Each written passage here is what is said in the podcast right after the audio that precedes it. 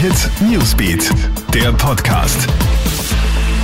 Schönen Vormittag, Clemens Draxler im Studio. Du hörst hier unseren Krone Hit Nachrichten Podcast. Vielen Dank fürs Einschalten. Wolfgang Sobotka möchte weiter Nationalratspräsident bleiben. Der ÖVP-Politiker macht heute klar, nicht vom zweithöchsten Amt Österreichs zurückzutreten. Im Parlament läuft daher heute Vormittag eine hitzige Debatte. In den letzten Tagen sind ja erneut schwere Vorwürfe gegen Sobotka erhoben worden. Er soll etwa versucht haben, Ermittlungen gegen die ÖVP einzustellen. Amtsmissbrauch, so der Vorwurf. Sobotka weist die Vorwürfe vor kurzem allerdings zurück. Zuallererst möchte ich dezidiert festhalten, dass die gegen mich erhobenen Vorwürfe in keinster Weise der Wahrheit entsprechen. Der grüne Gesundheitsminister Johannes Rauch hat Sobotka bereits gestern den Rücktritt nahegelegt. Auch die Opposition fordert geschlossen, dass der ÖVP-Politiker sein Amt niederlegt. Die FPÖ hat heute im Parlament Schilder hochgehalten, auf denen steht Sobotka muss weg.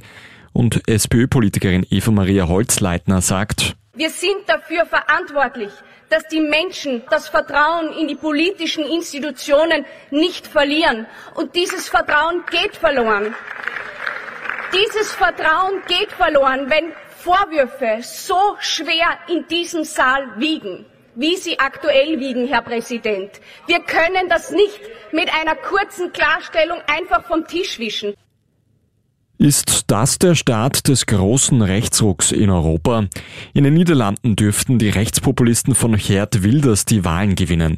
Der jüngsten Hochrechnung zufolge kommt die Partei für Freiheit auf 37 von 150 Sitzen im niederländischen Parlament, eine Verdoppelung der Sitze. Geert Wilders ist im Wahlkampf vor allem mit Islam und ausländerfeindlichen Parolen aufgefallen. Auf Muslime kommt eine schwierige Zeit zu, sagt Musin Köktas, der Vorsitzende des muslimischen Interessenverbands im niederländischen TV. Die Polizei hat in Niederösterreich einen Drogendealer geschnappt. Der Mann aus Baden soll Drogen im Wert von rund 20.000 Euro verkauft haben.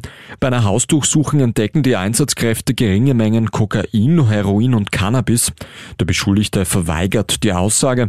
Er wurde festgenommen und sitzt jetzt in der Justizanstalt Wiener Neustadt.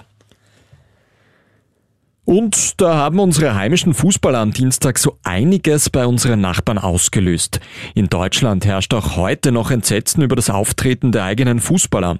Etwas mehr als ein halbes Jahr noch, dann steht die Europameisterschaft im eigenen Land an. Nach der 0 zu 2 Niederlage am Dienstag gegen Österreich liegen die Nerven aber blank.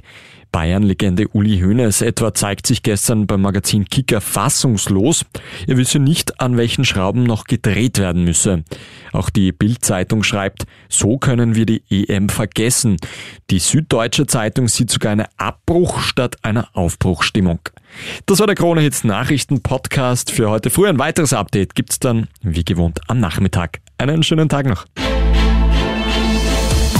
Krone Hits Newsbeat, der Podcast.